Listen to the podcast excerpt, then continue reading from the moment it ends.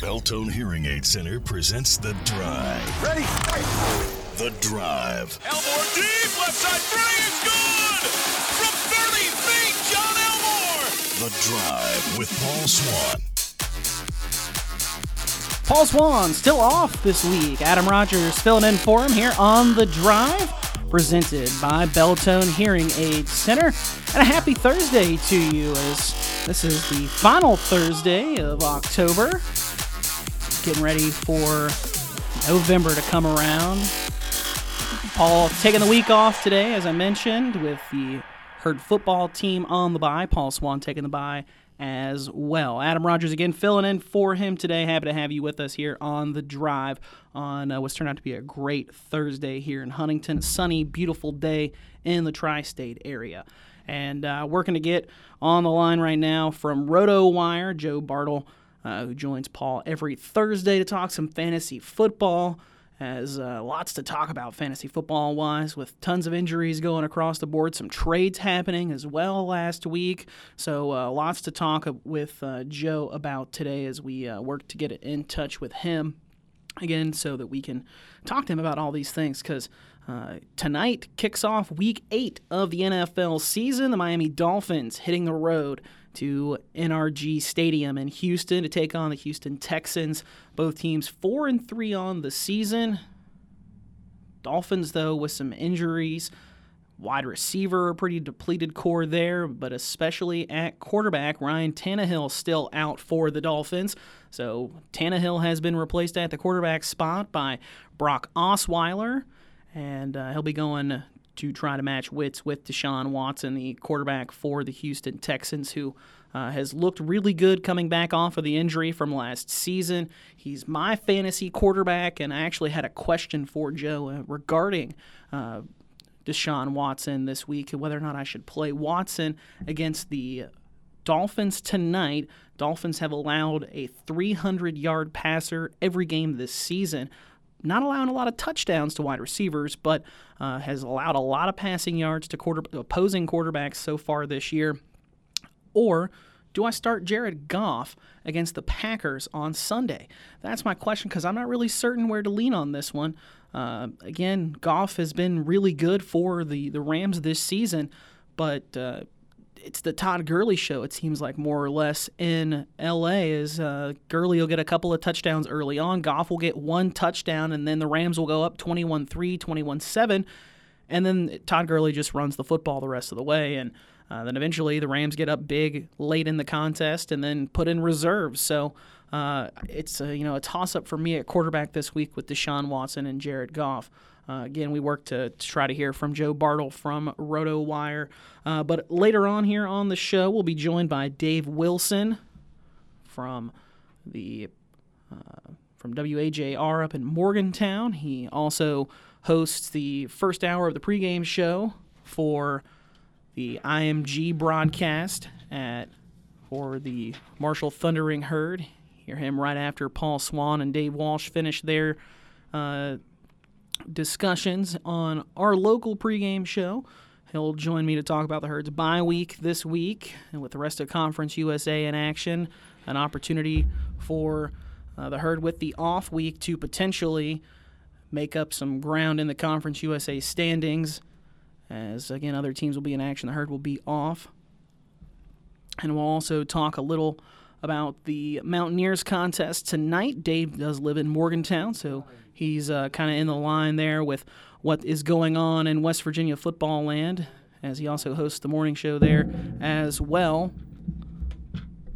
And uh, again, we'll hear from Dave once uh, we uh, come up a little later on in the program.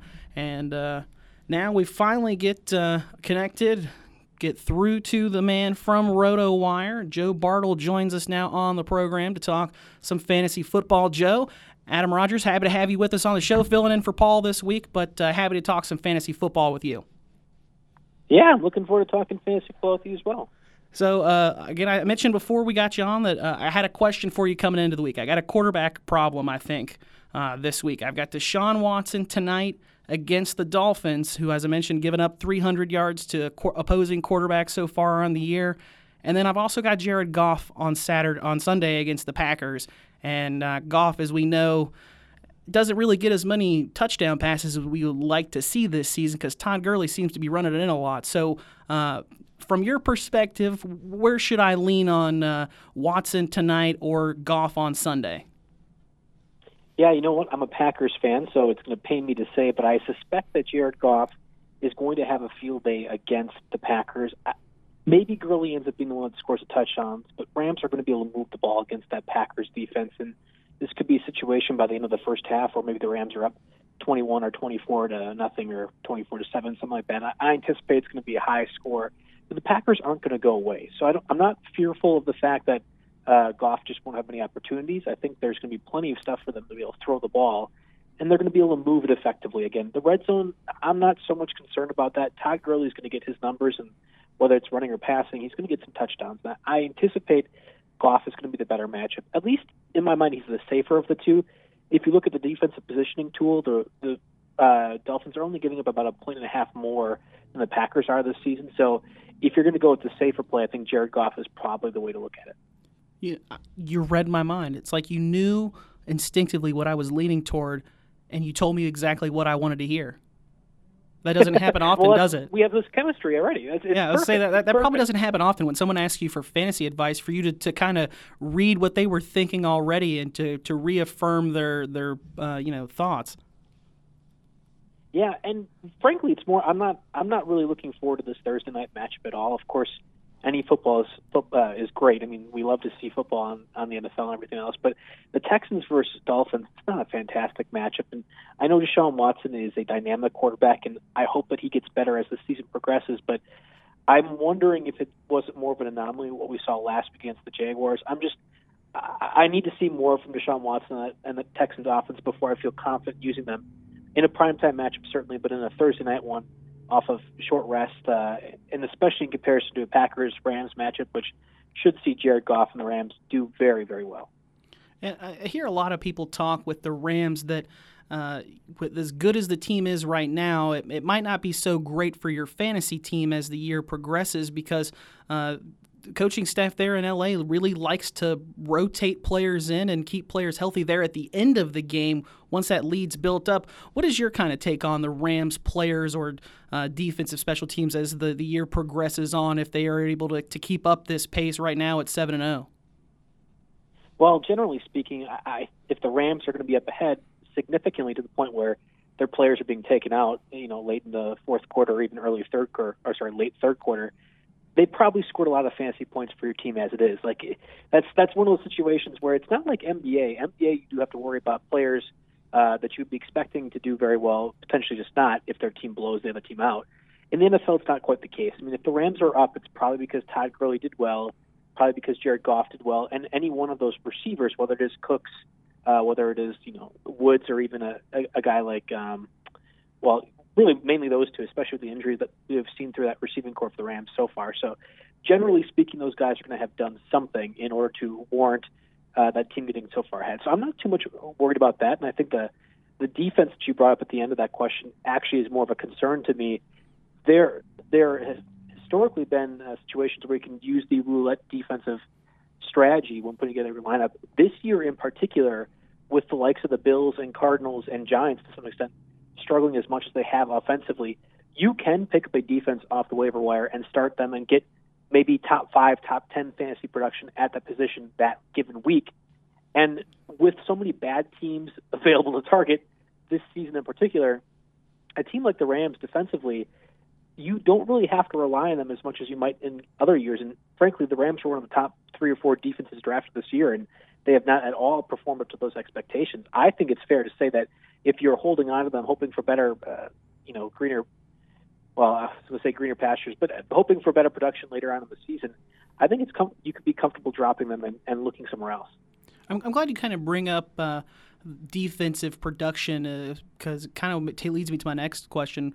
Uh, the Bears started off great defensively and were on an absolute tear. Then Khalil Mack got a little injured, and now Bears defense isn't quite what it has been. What is your advice for Bears defense owners uh, moving forward now?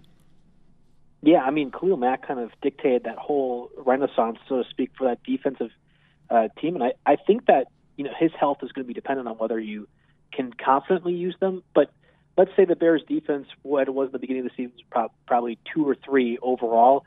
They're still going to be a top 10 or top 10, 15 defense, and they have some good matchups towards the end of the season. I'm looking at the Lions they play in both Week 10 and in Week 12. They have the Giants and what could be Kyle Lauletta starting. It could be Eli Manning. Either way, you should be able to take advantage of that in Week 13. And in Week 16, they also have the 49ers. So you you'll want to keep that defense around for certain matchups, and the potential they give you both in the turnover category, which they've done very well this season so far, and in the sack category, whether it is Khalil Mack healthy or not, I think is a reason why you want to keep them. But again, I go back to that roulette style where there are so many bad teams, and I anticipate as the weeks progress, there will be more bad teams that you can kind of take advantage of and, and play week to week.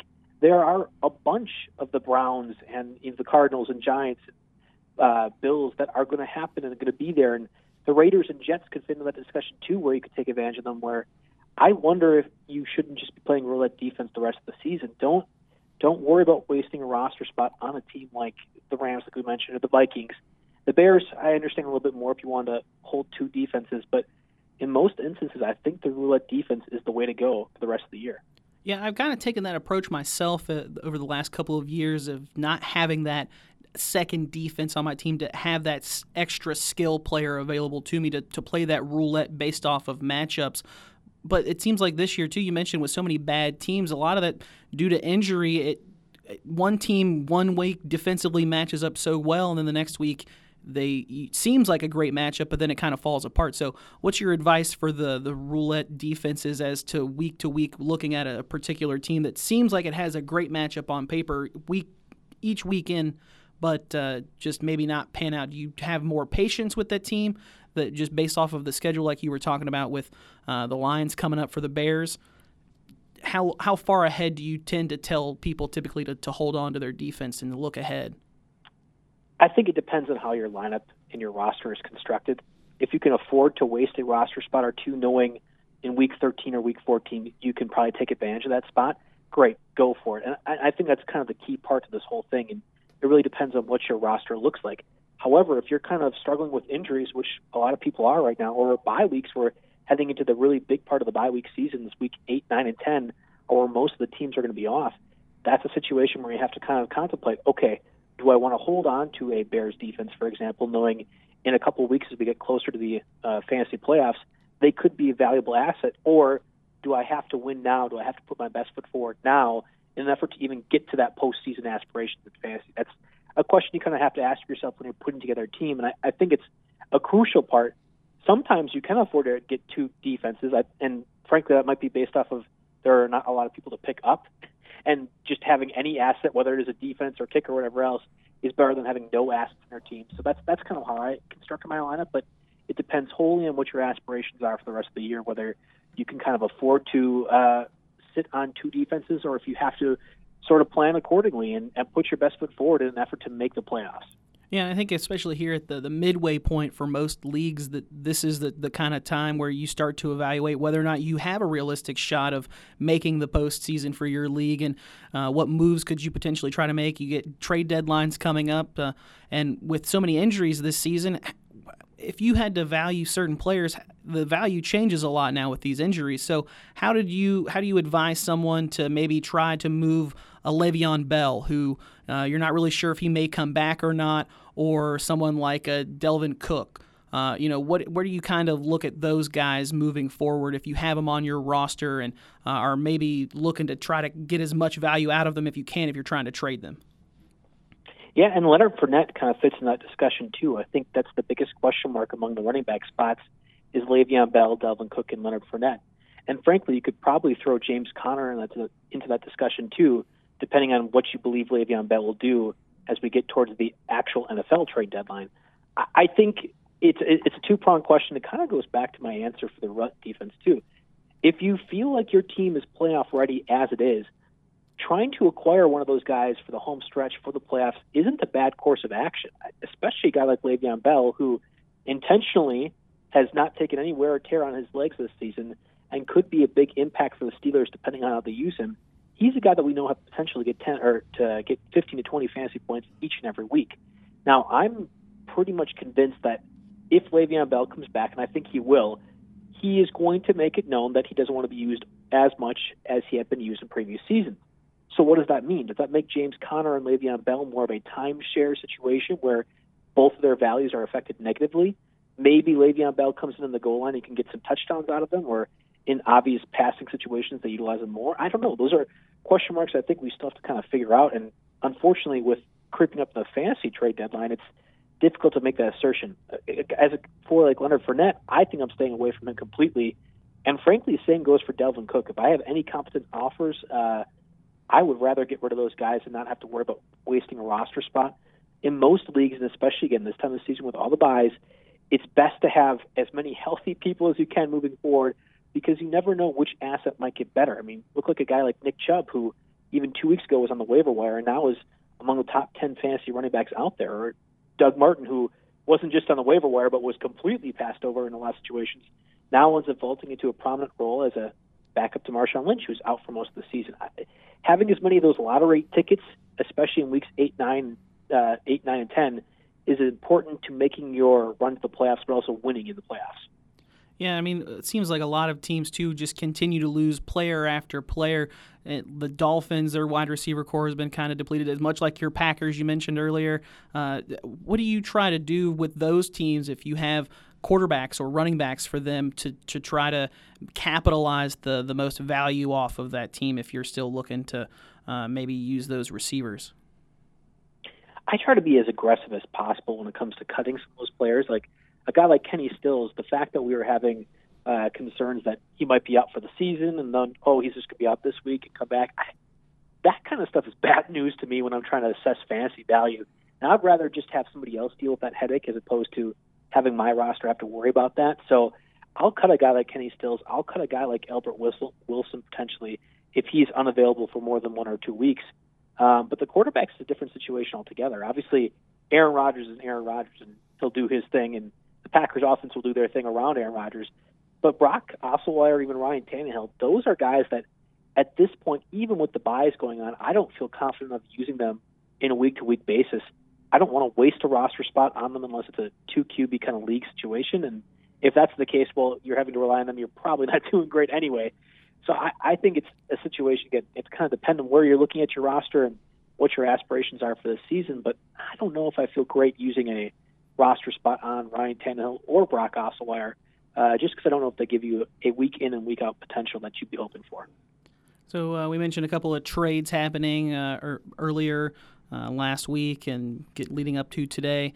Uh, with Amari Cooper transferring from Oakland over to Dallas, and then Carlos Hyde coming from Cleveland down to Jacksonville. Which move do you think is better fantasy wise for which player?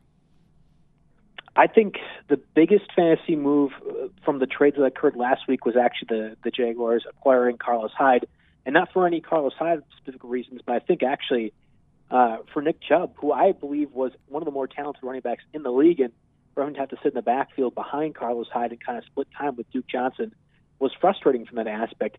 Now he has an opportunity to shine, and frankly, the Browns probably aren't competing for a playoff spot anyway. So it's about getting those young players involved and engaged, uh, working within that offense. I think it's the perfect opportunity to unleash Nick Chubb to kind of work things around him offensively, and I think it'll help out Baker Mayfield too. I mean, this is an offense that maybe not this season, but in seasons to come, could be pretty darn effective with Baker Mayfield and David Njoku and even the guy like Antonio Callaway if he's able to stay in the field. I like what he can do, and I, I at least projecting wise, I anticipate they'll be using uh, Nick Chubb quite effectively. So, I, or at least a lot. I don't know about effective, but they're going to be using him a lot. So, I like him quite a bit. And you know, Amari Cooper is a different situation entirely, where so long as he fits the playbook and is happy, I anticipate he'll probably be a pretty good asset to that Cowboys offense. But what does that Cowboys offense mean in terms of fantasy? That's a different question entirely. If you have Amari Cooper, I'm not trading him, but I'm also not really giving too many prominent offers to acquire him because I need to see how he fits with that offense and how that offense works overall with now finally a capable fantasy receiver. Joe Bartle from RotoWire here on the drive with us today on this Thursday, talking some fantasy football. But Joe, it's also hockey season, basketball season is in full swing now as well. Uh, you guys do a lot of stuff over there at RotoWire. It's not just NFL football.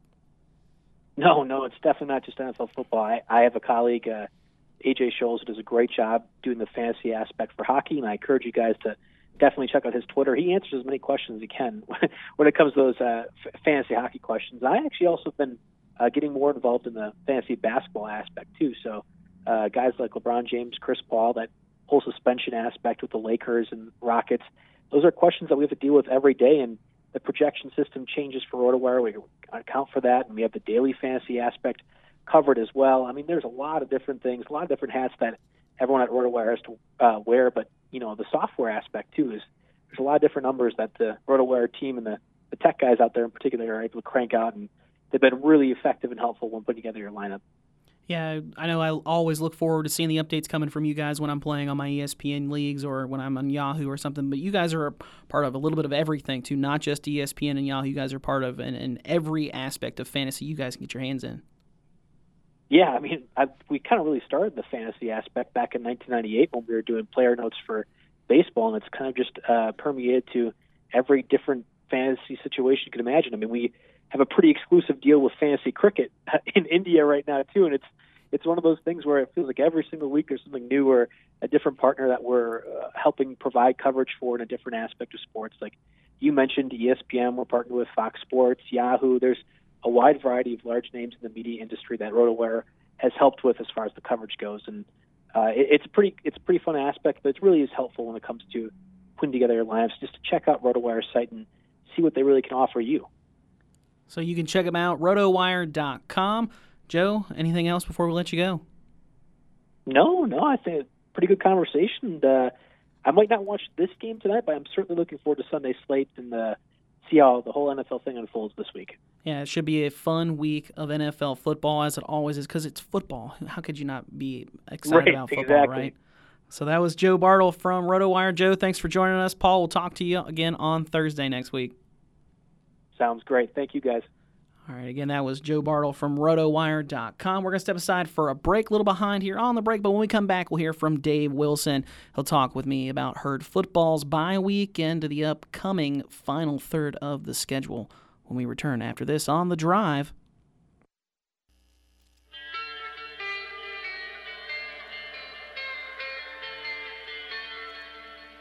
Now, back to the drive with Paul Swann on ESPN 94.1 FM and AM 930. Paul Swann still out again for the week. Adam Rogers filling in for him, or Spanky, however you want to address me. Happy to have you with us here on this Thursday edition of The Drive. Just heard from Joe Bartle from RotoWire. Getting ready for Thursday NFL football tonight. Dolphins at Texans. Our coverage starts at 8 o'clock this evening, kickoff around 8.20. But uh, enough NFL football talk. Let's get back to the herd because Marshall football on a bye week this week. You're like, what, Spanky? Why are you talking about the herd? It's bye week. We're taking a week off. Well, that's why we're going to talk the herd because it's it's evaluation time.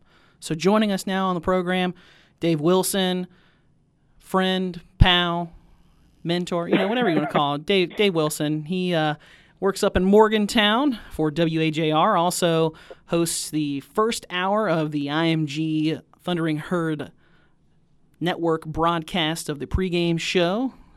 Dave, thanks for joining me. Thanks, Spanky, how you doing, buddy? I'm doing well. I'm doing well. Ha- happy to hear from you. You uh, you get out. Well, of, you called me. I so- know, I know. Did you get out of the office all right today? Traffic in Morgantown wasn't too bad today with uh, Oh, I- the Mountaineers hosting. Baylor.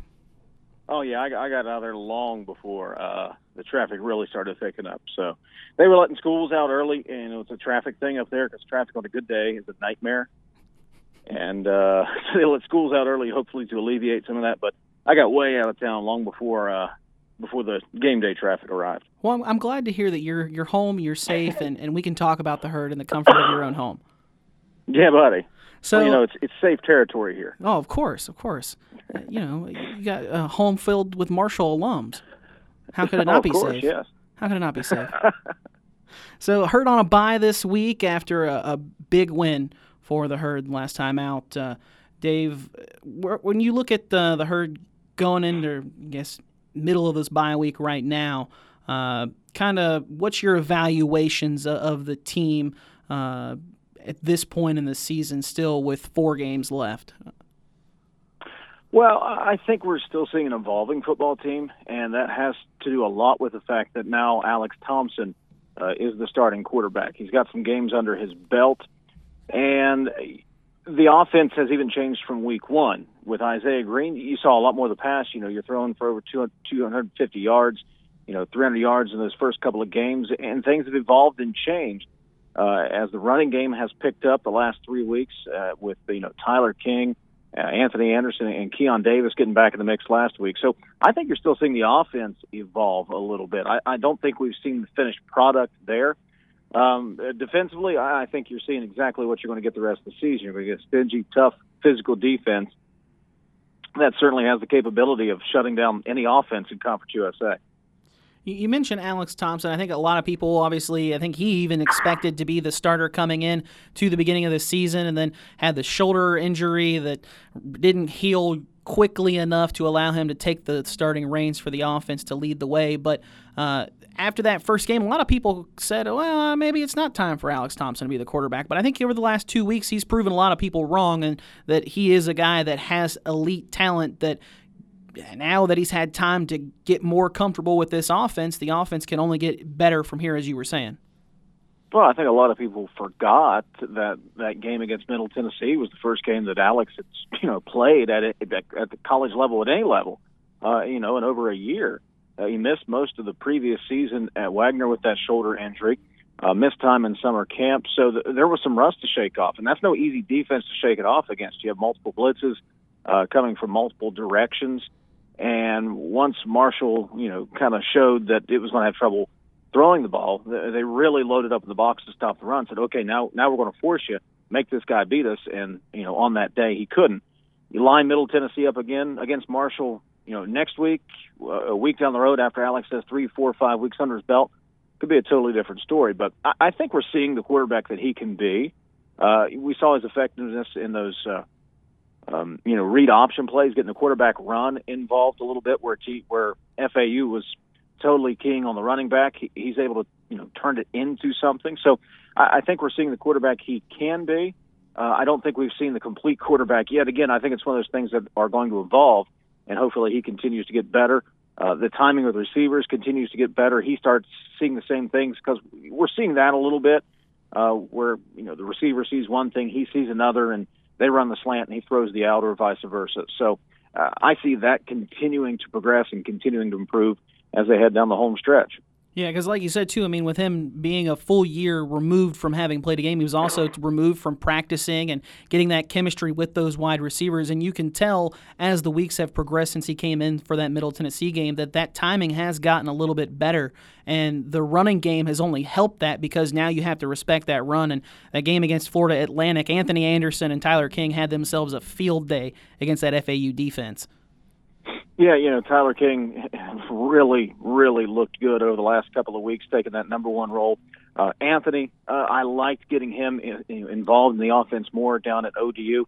Uh, you know, because people think so much of him as you know that that third down bruiser back, a guy that can go in and pick up a blitz, and all that's true.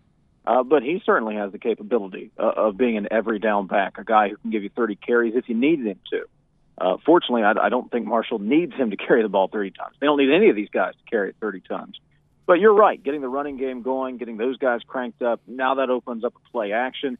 You've got to respect that. You you got to move a safety up and take one off of Tyree Brady. So when that running game works, and I know it's it's old school type football, Spanky. Everybody likes to go four wide and throw it, but when you got that running game cranked up, it, it opens up the rest of your offense. And I think a big game changer too with the the running game has been the emergence of Armani Levias out there as a tight end blocking. He's been a, a really big key in the success of this offense as well. I think because he also possesses the ability to go out and catch the ball as well there at the tight end spot.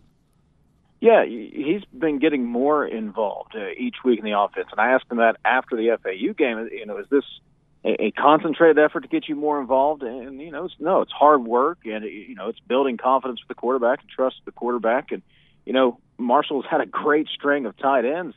You know, you think over the last you know, decade, 15 years or so, from you know Rader to Smith to you know Slate, uh, Gator Hoskins, and the list goes on. And I think Levias uh, can fit right into that. And it just it adds another weapon.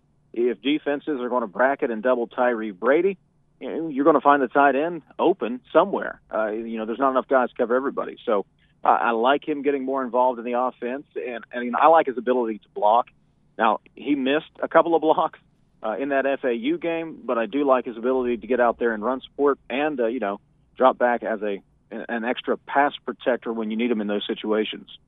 Now let's uh, turn our de- our attention over to the defense. The defense has uh, been phenomenal so far. I think you could say, uh, and Malik Gant is a big, big reason as to why, with his presence there, especially in the run game, he just has a knack of finding that football wherever it may be on the field. You know, Chuck McGill brought up. You know, he goes through the notebook and he finds all these weird stats every week. And he brought this up on the tailgate show prior to the FAU game that Marshall hasn't given up a run over 30 yards this year. And I said that, well, that's the Malik Gant factor because he's that last line of defense. So, you know, if a guy like Daryl Singletary gets through the line, he jukes your linebacker, the last guy who's going to make that tackle is Malik Gant. And he's going to make that tackle 99% of the time. Uh, and I love the way he comes up and he, he plays the run on the line. And he, he's an effective pass defender back in coverage as well. So, again, he kind of falls in line with some of those safeties we've had lately. But he's a big weapon. You can utilize him in different areas. You can put him on an island if you need to. You can bring him up and run support. You can bring him on the blitz as well. He gives defensive coordinator Adam Fuller a lot of options to play with back there in the secondary.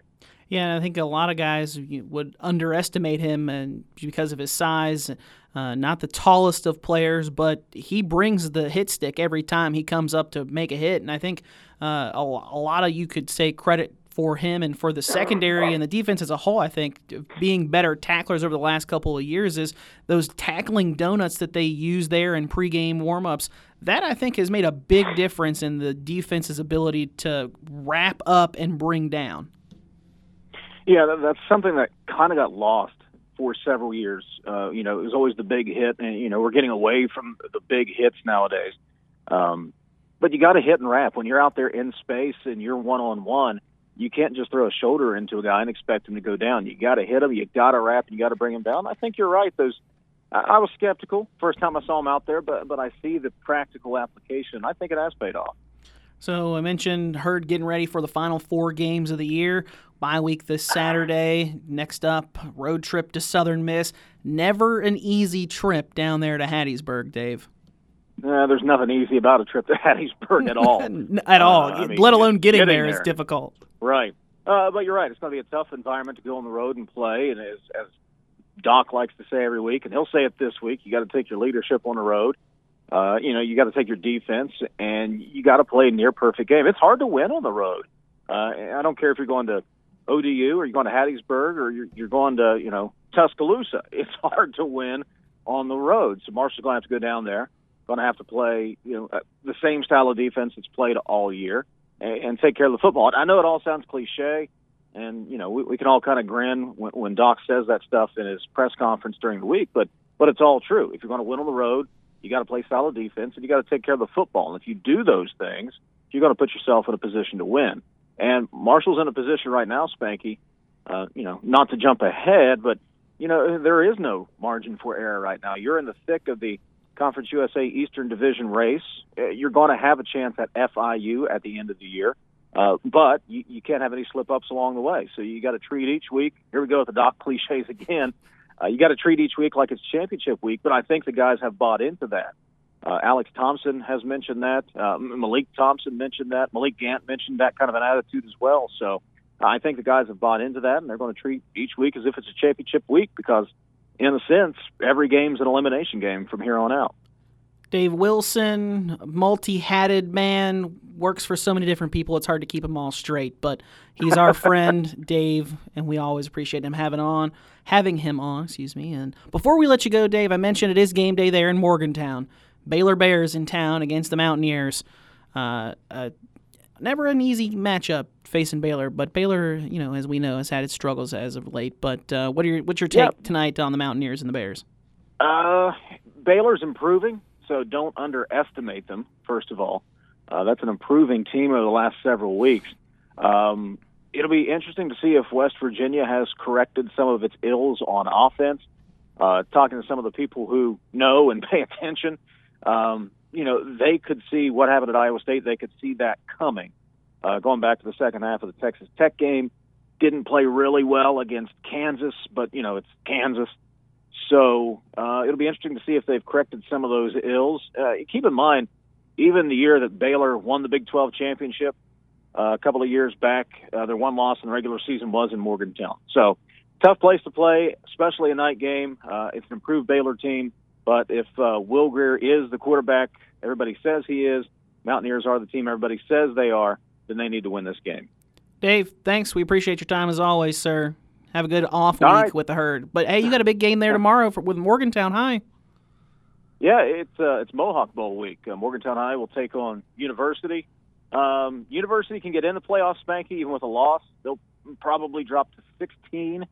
Uh, as far as Morgantown goes, a win and they're into the playoffs, and then there's a whole bunch of different scenarios to play out to see where if they would get the uh, joy of going to Martinsburg or Spring Valley, and there are 14 other teams that don't want to go there either. So Yeah, as a uh, Cabell we'll see how Midland it all guy, shakes out. as a Cab- Cabell Midland broadcaster, I'm hoping for a not a far trip either. So, Well, I heard Jason Toy last week on game night mention something about not wanting to have to make the trip to Martinsburg. I'm like, well, you and everybody else in the state, Jason. Yeah. Nobody wants to go over there. Well, hey, we'll keep in touch, Dave. We'll chat again. Thanks for having, or thanks for joining me on the show. hey, thanks for having me, Spanky. I'll see you later, Dave. You know, That was Dave Wilson. Uh, we'll step aside for a break. We got some time to catch up on. We'll be right back after this on the drive. Don't worry. Paul Swann has the wheel on the drive. ESPN 94.1 FM and AM 930. Adam Spanky Rogers filling in for Paul Swann today here on the drive, presented by Beltone Hearing Aid Center. And man, I gotta say, I wish I was gifted as an athlete uh, when I was younger. I was an athlete, but I wasn't gifted. That's why I'm doing radio.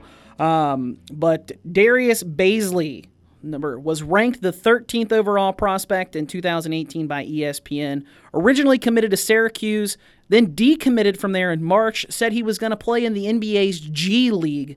Was going to forego playing college instead of going overseas. He was going to play in the G League. Going to be the first high-rated prospect to do that. Well, now he's not doing that either. He's actually going to have a $1 million internship with New Balance, where he's going to get paid roughly $200,000 a year over five years, uh, assuming he's on an NBA roster in the second year and in the league each, there, each year thereafter. His deal could pay him up to $14 million if he reaches performance incentives written into the contract. And again, this kid is foregoing college, going to forego playing overseas, and is going to have an internship that starts in January, ends in March with New Balance, and he's going to make a million dollars plus over this deal if he makes it in the league and sticks. Wish I could say that I had that deal going for me, but I don't. So uh, we'll step aside for another quick break. When we come back, we'll wrap it up here on The Drive, presented by Beltone Hearing Aid Center. Back on the drive, closing up the broadcast for today. Thanks for tuning in on this Thursday, October 25th, final Thursday in October. Getting hurt football on a bye this week, but we've got high school football tomorrow. Huntington High in action. Woody Woodrum will have the drive tomorrow from Huntington High up at Bob Sang Stadium as he gets ready for the Highlanders contest there against Parkersburg High School. So again, you'll have Woody on the drive, and then you'll have Huntington High against Parkersburg a little later on Friday evening. For Gabriel Sellers, my producer, big thanks to him as always. I'm Adam Spanky Rogers saying thanks for listening to The Drive, presented by Beltone Hearing Aid Center. Have a great Thursday. Catch you later.